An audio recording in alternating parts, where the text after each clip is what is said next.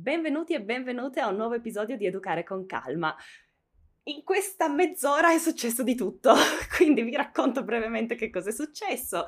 Oggi è giovedì 8 dicembre, festa dell'Immacolata, e io e Sara eh, ci siamo rincorse, adesso poi vi racconto anche chi è Sara, ci siamo rincorse per settimane per fare una diretta su Instagram. Alla fine ci diciamo siamo libere entrambe, ce la facciamo entrambe oggi, facciamola anche se è festa. Allora ci armiamo, proprio ultimo minuto, lo comunichiamo su Instagram, mettiamo le storie, eccetera, eccetera, l'una e mezza mia, dieci e mezza sue perché siamo in due fusi orari diversi, ci mettiamo a fare questa, questa diretta e Instagram ci sbatte fuori cioè non vuole che ci colleghiamo, nel senso che lei riesce a collegarsi alla diretta, ma io non riesco a entrare nella sua diretta, allora proviamo un paio di volte, cambiamo account, andiamo nel mio account, stessa identica cosa e alla fine alla faccia di Instagram, per questo io vi dico non fidatevi mai di Instagram, non fidate, sento già che ride, non fidatevi mai del, cioè costruitevi il vostro business anche fuori da Instagram, fuori dai social media ed è per questo che ve lo dico, perché non ce l'abbiamo fatta alla fine, quindi alla faccia di Instagram ci siamo spostate sul, um, sul podcast e facciamo questa cosa un po' strana perché in realtà io di solito invito persone a parlare eh, del loro lavoro, eh, mentre in questo caso era Sara che aveva invitato me a parlare del mio lavoro o comunque del, di, di, della mia um, specialità e, e quindi faremo questo, nel senso che sarà lei a farmi le domande e io risponderò. Mi, mi sono autoinvitata sul mio podcast praticamente.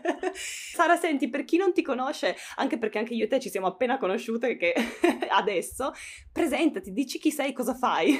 Assolutamente, allora io sono Sara Mariottini, sono una logopedista e mi occupo soprattutto della fase precoce del linguaggio, quindi di accompagnare i genitori nella fase proprio eh, del primo linguaggio 12, 36, 48 mesi e, e, e, aiutarli nella pratica professionale, quindi studio, proprio attraverso eh, un lavoro diretto sul bambino, attraverso il gioco, eccetera, eccetera, ma anche indirettamente attraverso le consulenze, eh, raccontando ai genitori come possano essere veramente strumento eh, di, eh, e fonte proprio di, di, apprendimento del linguaggio eh, da parte dei, dei propri piccoli.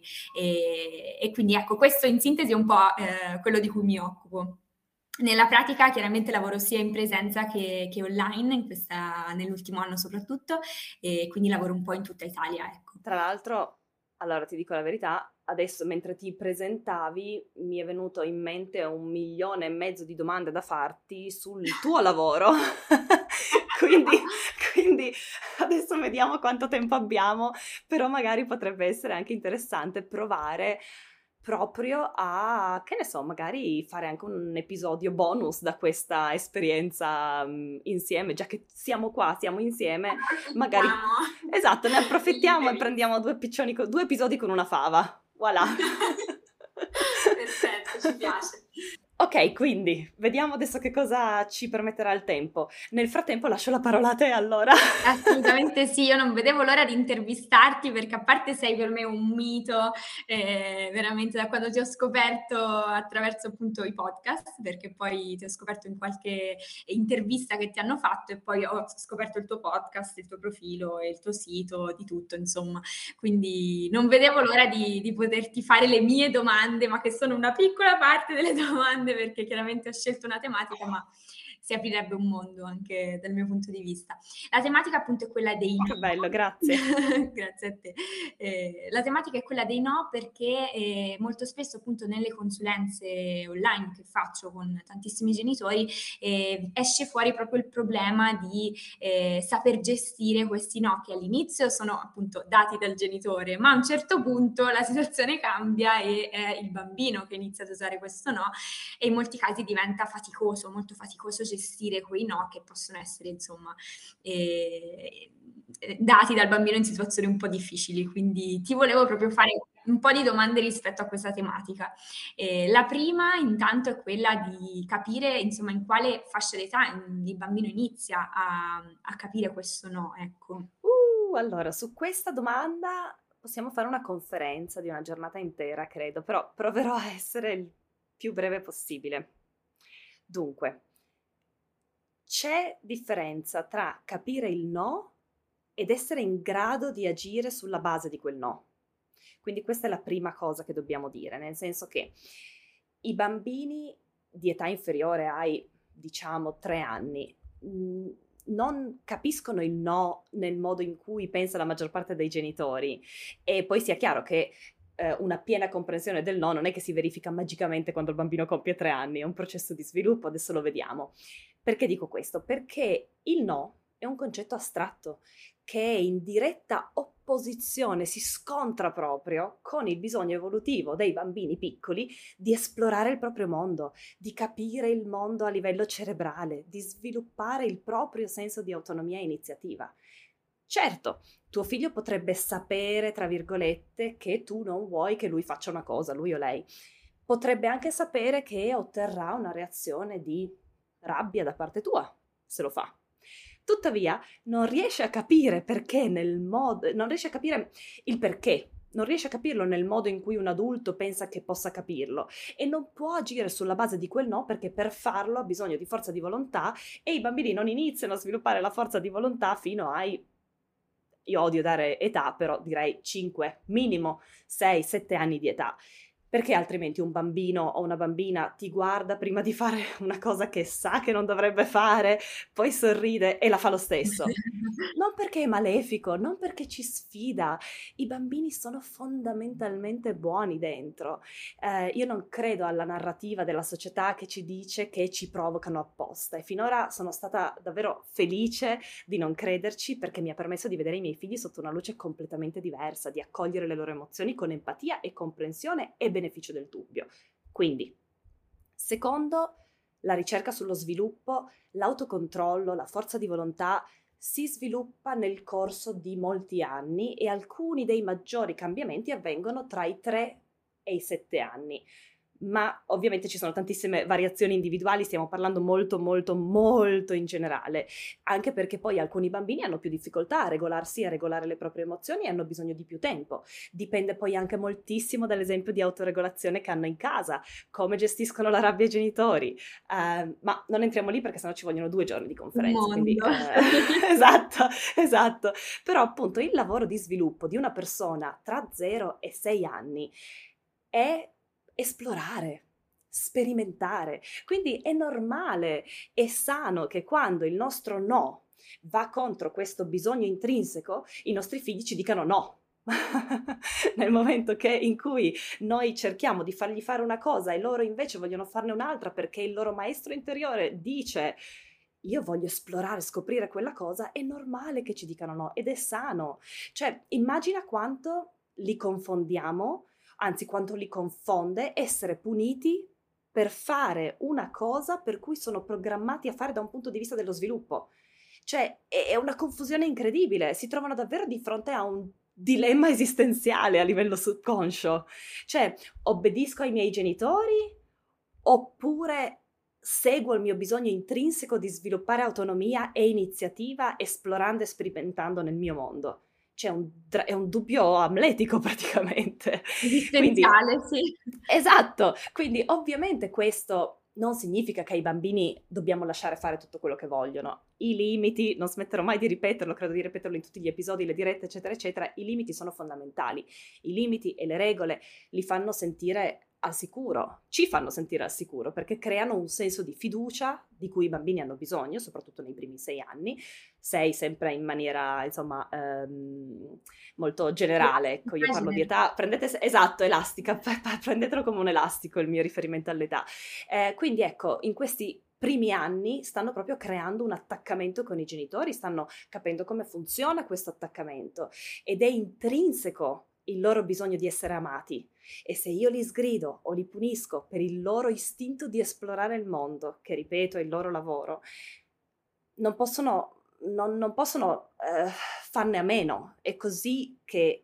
Um, è così che si sviluppano, ecco, cioè non, non, quello che voglio trasmettervi è proprio che no, il bambino non può, è proprio come imparare una lingua. Immaginate quando si impara una lingua, non si può fare a meno di imparare una lingua. Prima o poi, se non ci sono ehm, problemi a livello uditivo, eh, se non ci sono eh, problemi a livello, magari tu ce ne potresti parlare meglio, ovviamente. Sì, a livello però, ecco, anche muscolare, fonatorio, insomma, di tutto quello che è coinvolto. Appunto nell'imparare una lingua. Esatto, se non, se non, ci sono problemi o disabilità, la lingua si impara e qui è la stessa cosa, cioè un bambino non può fare a meno di scoprire e imparare il mondo perché è così che, sti, che si sviluppa. Se io lo blocco, sto mandando un messaggio sbagliato, per esempio...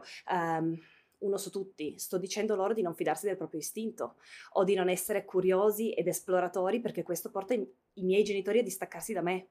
E gli adulti di oggi sono i bambini di ieri. Quanti adulti conosciamo che credono di non valere, di non meritarsi l'amore di altre persone perché quando sbagliavano da piccoli venivano puniti con la privazione dell'amore dei genitori?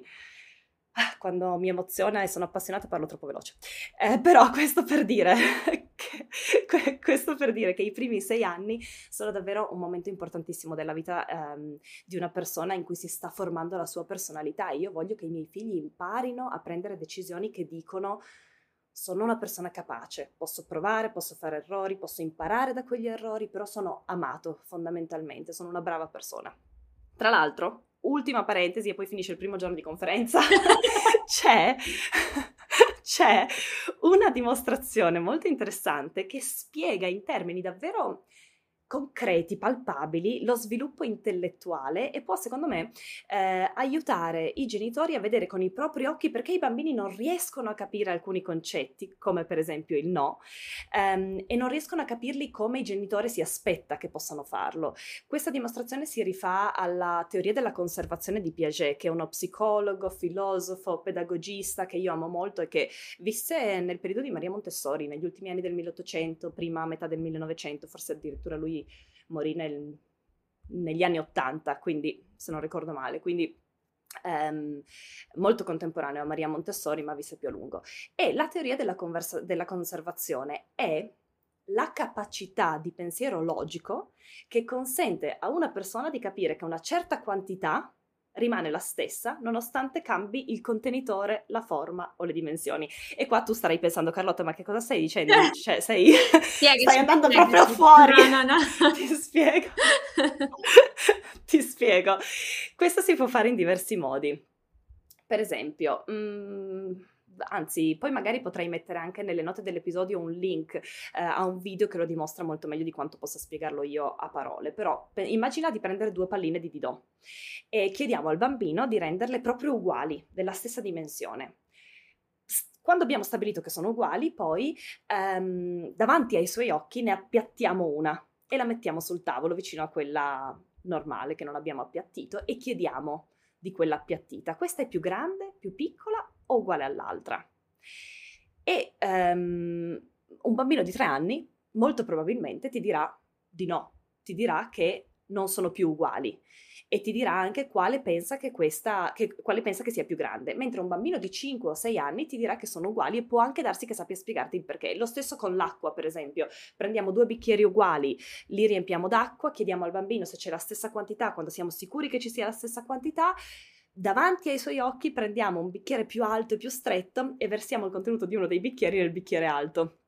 E chiediamo di nuovo al bambino qual è che ne ha di più, chi è, qual è che ha più acqua il bambino o la bambina di tre anni dirà probabilmente che non sono uguali e ti dirà quale bicchiere ha più acqua. Un bambino di 5-6 anni ti dirà eh, che sono uguali, che la quantità eh, di acqua è uguale e ti spiegherà il perché. Questo, come dicevo prima, so che non c'entra direttamente con quello di cui stiamo parlando, ma secondo me c'entra tantissimo ehm, ed è molto interessante per, cap- per, far capire ai genitori che mi dicono eh ma io gliel'ho detto tante volte eh, che non si fa e lo fa ancora, anche se sa benissimo che non si fa No, in realtà i bambini non possono capire i no come noi pensiamo che possono capirli. E inoltre devono imparare la stessa cosa in tantissimi contesti diversi prima di interiorizzarla. Quindi se ancora non lo fanno, non è perché ci sfidano, non è perché uh, vogliono provocarci, è perché non l'hanno ancora imparata. Adesso che hai chiuso, ho capito perfettamente quello, l'esempio e quello che stavi eh, spiegando veramente, veramente interessantissimo e eh, dai una luce così diversa da quella che appunto magari un genitore si aspetta no? di eh, vive, vive in un modo diverso, no? quindi magari non, non riflette su, su, alcune dinamiche che si possono creare. E senti, invece quando è il bambino a iniziare a dire no, e questo poi verso, eh, dal punto di vista linguistico, linguistico, insomma, una volta che eh, iniziano le prime parole intorno ai 12 mesi, mh, mm, magari non è proprio la prima parola, ma insomma, spesso i genitori mi raccontano che sia tra le prime. Eh, e quindi iniziano a sperimentare questo no, ci sono poi bambini un pochino più grandi, quindi intorno ai due, due anni e mezzo, eh, che iniziano ad usare questo no? In contesti eh, insomma, in cui il genitore non può fare a meno invece di ehm, far fare una determinata cosa perché magari è importante in quel momento, mi viene in mente, no, dobbiamo andare a dormire, dobbiamo andare all'asilo e in quel momento insomma eh, magari non abbiamo scelta e quindi quel no del bambino deve necessariamente diventare un sì. Come fare? Altra domanda da... Altra domanda. Secondo giorno di conferenza. allora, um, allora, interessante quello che hai detto. A un certo punto hai detto um, che spesso è quasi una delle prime parole che ci ricordiamo, no? che sembra quasi la percezione quella che sia una delle prime parole. Um, è interessante questo perché alcuni studi pensano proprio che la fase dell'autoaffermazione, e la fase dell'autoaffermazione è quando un bambino capisce di essere una persona a sé stante, capisce di essere um, io, sono una persona separata da mia madre, separata da mio padre, non sono una loro appendice. Questa fase, generalmente, alcuni studi dicono che inizia proprio quando il bambino inizia a dire la parola no e finisce quando inizia a dire la parola io. E a quel punto ha preso piena consapevolezza di sé. Quindi questo lo spiego nel, nel, mio, nel mio, corso Educare a lungo termine, però pens- mm, hai detto questa cosa e mi è venuto in mente questo, questa, questo studio che è veramente molto interessante. Ora, la tua domanda ha una risposta eh, diversa a seconda di ogni contesto, di ogni genitore, di ogni genitrice, di ogni bambino, di ogni bambina, di ogni famiglia. Quindi è davvero difficile dare una risposta universale perché eh, non so mh, mm, quanto è pieno il calice emotivo di quell'adulto, non so qual è il momento di sviluppo del bambino, non so che percorso ha fatto l'adulto, non so che educazione ha ricevuto l'adulto e quindi qual è l'educazione che tende a perpetuare, non so che giornata hanno avuto, hanno dormito ieri notte, eccetera, eccetera, eccetera. Quindi è davvero, davvero difficile, difficile, difficile rispondere a questa domanda con onestà intellettuale, ma posso dire questo. Troppo spesso i genitori eh, dicono no e impostano limiti che non rispettano e non tengono in considerazione i tempi del bambino, che sono lenti, che sono lunghi, dilatati. Nell'educazione che io diffondo, i no sono uh, preferibilmente pochi, chiari, sensati e soprattutto validi per tutti, nel senso che se io dico a mio figlio che non può stare davanti allo schermo dell'iPad, ma poi io ho tutto il giorno in mano il cellulare, mm, non è molto onesto intellettualmente, ma questo lasciamolo per il terzo giorno di conferenza. Quindi, perché um, se i limiti non sono pochi, non sono chiari, si rischia di confondere il bambino. Cioè, mi, mia madre mi dice no per tutto, quale no devo davvero ascoltare, quale no è davvero importante. E per questo io nel mio corso parlo di no sofà e di no fuoco, ovvero, e qua mi sto ancora concentrando sul no che dicono i genitori, perché ha molto più, per rispondere alla tua domanda, ha molto più valore eh, iniziare dal no che dicono i genitori che dal no che dicono i bambini eh, nel mio corso ti dicevo, distingo tra no sofà e no fuoco e sto parlando dei no che dice il genitore. I no sofà sono quelli, l'ho, l'ho inventato io questo termine, però sono quelli che eh, possono diventare dei sì. Per esempio, eh, invece di non, gioca- di non, giocare con i cuscini del sofà perché poi li lasci sempre in disordine, eh, io ti dico giocaci, ma quando finisci li rimetti in ordine e se hai bisogno del mio aiuto per rimettere in ordine, ti aiuto. I no fuoco invece sono quelli che dobbiamo far rispettare a tutti i costi perché ne va della sicurezza. Per esempio, non puoi toccare il forno bollente perché ti ustioni, non importa se piangi perché vuoi toccarlo, io sono il capitano della barca, sono responsabile del tuo benessere e il forno non lo puoi toccare. Ma anche qui c'è modo e modo di far rispettare il limite.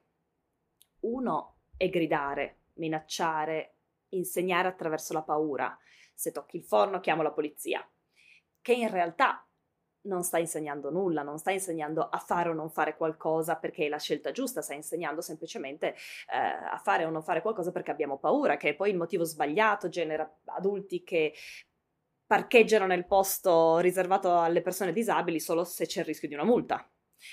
L'altro modo è mi abbasso al tuo livello, ingi- al livello dei tuoi occhi, mi inginocchio, accolgo la tua emozione, accolgo le tue lacrime e ti dico, ti capisco, capisco che sei arrabbiato perché non puoi toccare il forno. Non posso comunque lasciarti toccare il forno. Hai bisogno di un abbraccio? Oppure vieni, andiamo di là e lo prendo gentilmente in braccio e lo accompagno lontano da, dalla fonte di pericolo. E in questo caso anche dare la spiegazione del perché penso che sia fondamentale, oppure in alcuni casi è controproducente perché magari aggiungo cose che non sono importanti in quel momento. Dipende dall'età del bambino, direi, però se è un bambino molto piccolo non darei la spiegazione. Io tendo a consigliare di usare quanto meno parole possibili nel momento in cui un bambino um, uh, in, soprattutto quando un bambino è in crisi, quando il suo cervello coccodrillo è attivo, è sveglio. Quindi io direi in quel momento quanto meno parole usiamo, meglio è. E e crea anche questo senso di fiducia, perché comunque okay. in quel momento i nostri perché non arrivano alla mente razionale. Eh, quella conversazione sul perché possiamo farla quando, quando siamo tutti calmi, rilassati, dopo, a cena, eh, però nel, esatto, ne, a posteriori, però nel momento di crisi i perché non arrivano al cervello razionale, quindi la cosa migliore che possiamo fare è rispondere alle emozioni, non rispondere al comportamento. Con i bambini più piccoli, io ricordo con Emily, per esempio, quando eh, c'era qualcosa da fare, anche quando io volevo che lei facesse qualcosa, invece di, mettiamo a lavarsi le mani, invece di andarle a dire, ehm, Emily, dobbiamo andarci a lavare le mani perché hai toccato questo, hai toccato quello, i germi di qua, di là, di su, di giù, semplicemente la prendo per mano con un sorriso e le dico, vieni, andiamo e cominciamo a camminare verso il bagno. Questo è molto più efficace di qualsiasi tecnica di convincimento.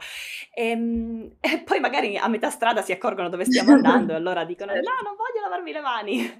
e allora lì possiamo iniziare a, um, a andiamo poi ecco alla conversazione che, uh, ti avrei, di cui ti avrei parlato adesso, che è come facciamo rispettare il nostro no o come reagiamo al loro no questo è un po' più complicato perché di nuovo... Dipende da situazione a situazione, chiaramente, esatto. certo, certo. E è una riflessione difficile mh, mm, che, che, cerca di abbracciare no, un po' magari situazioni eh, generali, chiaramente non, non, stiamo a disquisire per situazioni particolareggiate perché sarebbe veramente molto difficile eh, individuare, no? come dicevi prima, il contesto, il genitore, il suo modello educativo, il bambino, la notte che ha passato, cioè qualsiasi situazione dinamica circostante. Esatto, esatto, assolutamente. Questo è super importante ripeterlo perché effettivamente poi se no ci ritroviamo i genitori che giustamente ci dicono eh ma io ho provato a fare quello che hai fatto tu e quello che dici tu, però in realtà non ha funzionato e non ha funzionato per una miriade di fattori, non perché tuo figlio è cattivo, perché tu sei un cattivo genitore, semplicemente perché tutte le circostanze non erano allineate. Quindi ehm, quando tu dicevi l'esempio del parco giochi, per esempio, ehm, che è un ottimo esempio perché tutti dobbiamo lasciare il parco giochi a un certo momento e tutti i bambini non vogliono lasciare il parco giochi, non vogliono andare via dal parco giochi.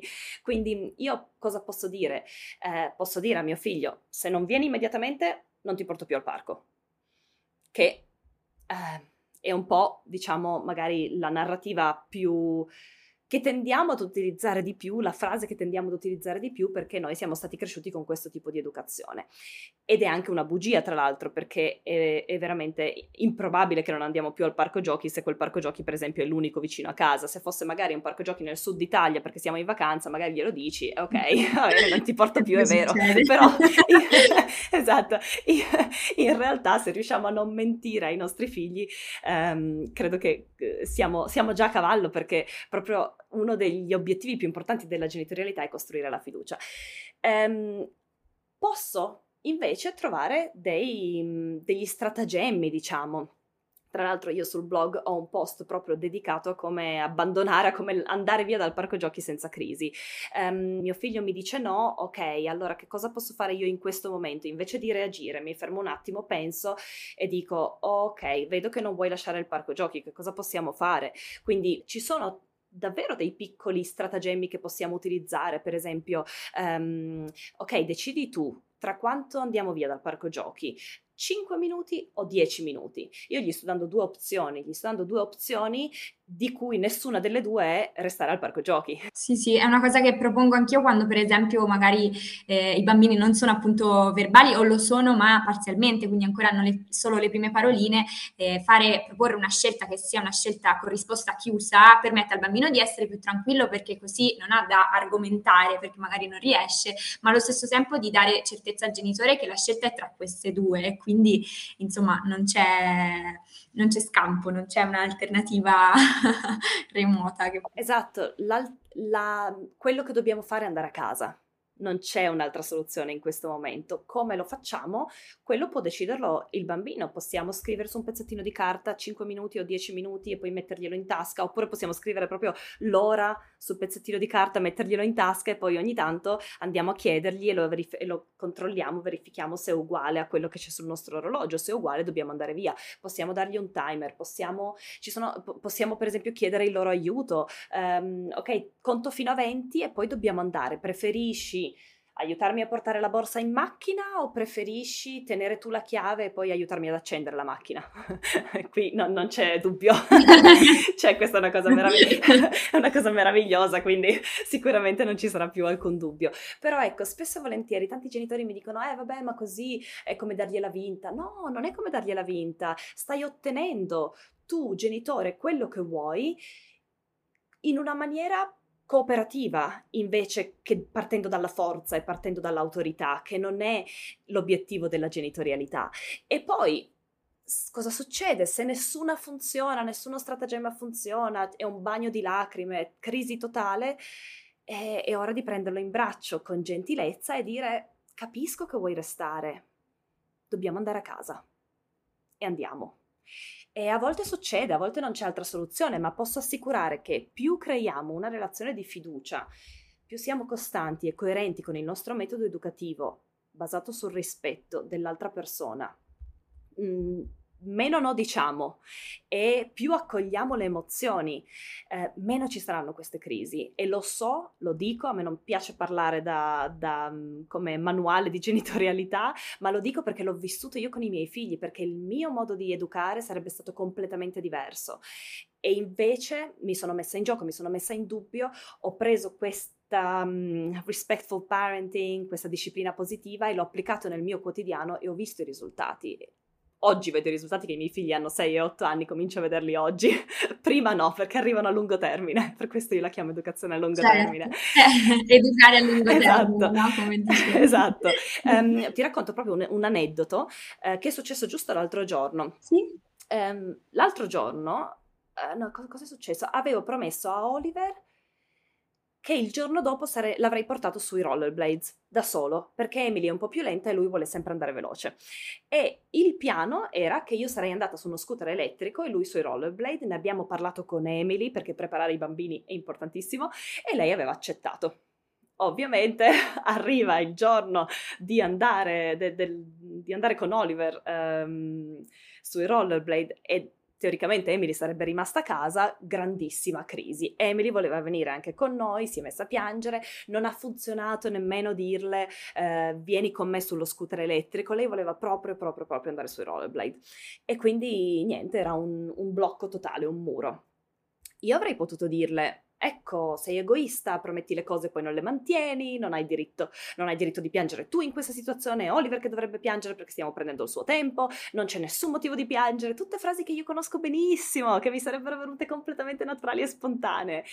E invece mi sono seduta vicino a lei, in silenzio, e le ho detto, ti capisco, anche tu vuoi venire sui pattini con noi. Vuoi un abbraccio? Ci ha messo un po' Io ho aspettato con calma, con le braccia aperte, dopo pochi minuti lei è venuta a prendersi l'abbraccio e quando il suo respiro si è calmato le ho detto capisco che vuoi andare anche tu sui rollerblades. Oggi non è possibile. Quello che sono disposta ad offrirti, però, è questo. O vieni oggi con me sullo scooter elettrico, oppure andiamo io e te domani senza Oliver. Che cosa scegli?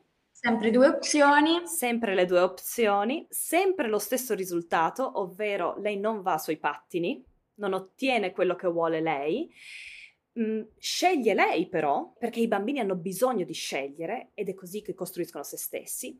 E in quella determinata occasione lei ha scelto di venire sullo scooter e siamo usciti tutti felici. Per me quello che io sono disposta ad offrire nella genitorialità e que- proprio questo concetto, quello che sono disposta ad offrire è questo. È importantissimo, funziona tantissimo perché mette anche in conto, in preventivo, le mie emozioni, ovvero quello che io genitore provo in quel momento di grande frustrazione. E di tutto questo parlo anche nel mio corso Educare a lungo termine. Ora, voglio solo dire un'ultima cosa, che quel giorno questo ha funzionato perché io avevo dormito bene, il mio calice emotivo non era pieno, avevo avuto una giornata produttiva a lavoro, ero andata d'accordo tutto il giorno con mio marito. E perché lavoro da anni su questo tipo di approccio di comunicazione, che è anche la ragione per cui so che qualunque adulto può scegliere e iniziare un percorso simile al mio.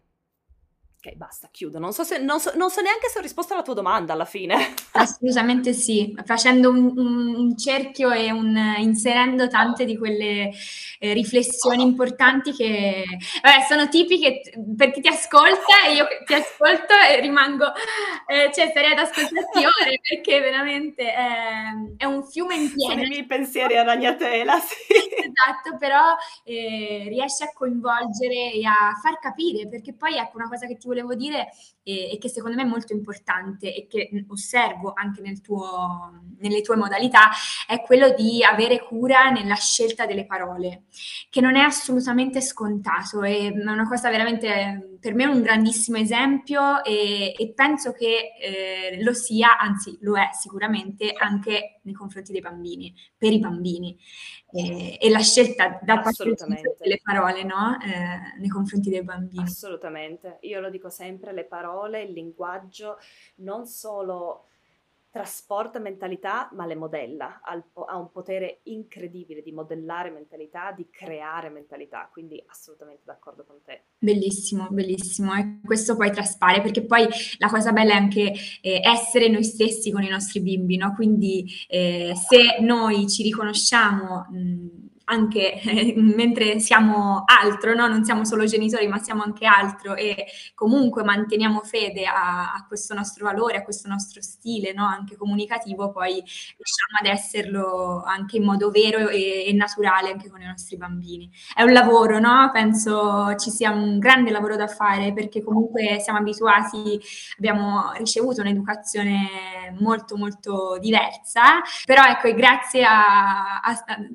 strumenti, posso dire, strumenti educatori e formatori come te che insomma si, si può imparare tanto. Grazie. Senti, quindi la, l'ultima domanda diciamo che volevo farti è questa. Mm, in definitiva, quindi ci sono dei no che aiutano veramente a crescere e dei no che invece eh, possiamo evitare un po', ce l'hai già anche detto, ecco. Sì, diciamo che ho già risposto un pochino nella domanda precedente. Per me i no che fanno crescere sono quelli che mh, davvero costruiscono la fiducia nella relazione piuttosto che eh, rompere la fiducia nella relazione. Di solito la fiducia nella relazione si rompe soprattutto perpetuando questa sensazione di gerarchia tra genitore e figlio, eh, perché a quel punto non c'è fiducia reciproca, a quel punto c'è una relazione di io sono il genitore, tu fai quello che dico io, ma questa non è un... Um, non, non, non può sviluppare una fiducia, può sviluppare timore, eh, può sviluppare obbedienza, ma l'obbedienza anche quella non è l'obiettivo della genitorialità. Um, provo anche a farvi un paio di esempi più pratici, se mi vengono. Io sono pessima con gli esempi pratici in realtà, però ci, però ci provo perché secondo me eh, davvero può eh, aiutare tantissimo a, a capire. Eh, non, non scendere dal, ehm, dal, marciapiede perché ti prende sotto una macchina e muori. Cioè, ecco, quello è un no. è un no che io sono disposta a far rispettare a costo di far piangere mio figlio. Un no come eh, non toglierti le, le, scarpe per strada eh, perché è sporco. Mm, ecco, forse no, forse quello non è un no che eh, direi che fa crescere. Secondo me a volte ci lasciamo un po' mh, mhmm, fuorviare tra, da quello che è l'aspettativa della società. Eh, per esempio, uno si aspetta che vado in, sono in giro con la nonna, uno si aspetta che io dica a mio figlio di darmi la mano quando attraversa la strada. Eh, è davvero pericoloso che attraversi la strada da solo? È davvero quello il no che vogliamo rinforzare o il no che vogliamo rinforzare è ehm, fermarsi alle strisce? Per me, per esempio, quello è il limite su cui vogliamo lavorare, non dammi la mano quando mio figlio io non so quanti, quanti, genitori mi scrivono dicendomi non vuole darmi la mano quando attraversiamo, è sempre un no. E sì, lo so, perché? Perché tuo figlio sta, è su questo ponte, sta andando verso la sua indipendenza e tu gli tarpi le ali e non lo fai sentire grande in situazioni in cui tranquillamente puoi farlo sentire autonomo, indipendente, um, intraprendente. Quindi perché togliergli quella possibilità di fare quel quel pezzo di strada con te, che tu sei lì vicino, eh, se succede qualcosa succede anche con te lì vicino e anche se non ha la mano o anche se ha la mano. Um, quindi ecco, questo è un, è un, qualcosa che io invito davvero tanto gli, i genitori a fare, ovvero pensare a qual è il limite essenziale, a qual è la regola essenziale, a qual è il no essenziale. E poi invece di dire ai nostri bambini che cosa fare, eh, possiamo trovare eh, un modo di coinvolgerli nella decisione, come, par- come dicevamo prima, eh, in, modo che, in, modo che, senta proprio questo senso di potere decisionale e di autonomia, perché in realtà eh, lo so che lo, lo, l'ho già detto prima, però noi pensiamo che così facendo gliela stiamo dando vinta, ma lo pensiamo non perché davvero lo crediamo, lo pensiamo perché ce lo dice la società, ce lo, dico, ce l'hanno detto i nostri genitori, no, ce lo dicono i nonni, ce lo dicono dicono i bisnonni. Sentiamo la vocina che ci dice, eh però... esatto, esatto, sentiamo quella vocina, però in realtà, cioè, ok, um, non vuoi lavarti i denti adesso, va bene, um, quando vuoi lavarti i denti? Non è che gli sto dando, gliela sto dando vinta, non è che gli sto dicendo non lavarti i denti, poi io per carità ho anche detto quello, non lavarti i denti per stasera, te li lavi domani, eh, perché piuttosto che evitare una crisi non penso che, non penso che cambi nulla se non se li lava per, una, per, un, per, un, giorno, anche per una settimana, cosa che non è mai successo, premetto, perché poi alla fine quando assecondi i bambini loro in realtà ti ritornano, ti restituiscono quella fiducia. E, ehm, però ecco, eh, quel senso di decisione, quel potere decisionale che diamo ai bambini, in realtà ci ritorna con gli interessi e sta costruendo le persone che sono, sta costruendo, sta insegnando loro a capire cosa è giusto e cosa è sbagliato. Ok, è giusto che io mi lavo i denti, però lo decido io quando. A me è successo, ricordo una volta che ho detto, Oliver, ascolta, capisco che adesso non vuoi lavarti i denti, va bene, um, quando vuoi lavarteli? Tra un minuto. era piccolino. E ho detto, ok, ok, va benissimo, tra un minuto mettiamo il timer di un minuto. e allora abbiamo messo il timer di un minuto e suonato ed è andato a lavarsi i denti, anche perché i bambini non hanno il senso del tempo, quindi um, piano piano però così anche con il timer, uno strumento che io uso tantissimo, così lo, lo costruiscono. Ehm, però ecco, questo piccolo, piccolo, piccolo cambio di mentalità, ovvero quale decisione posso lasciare prendere a mio figlio.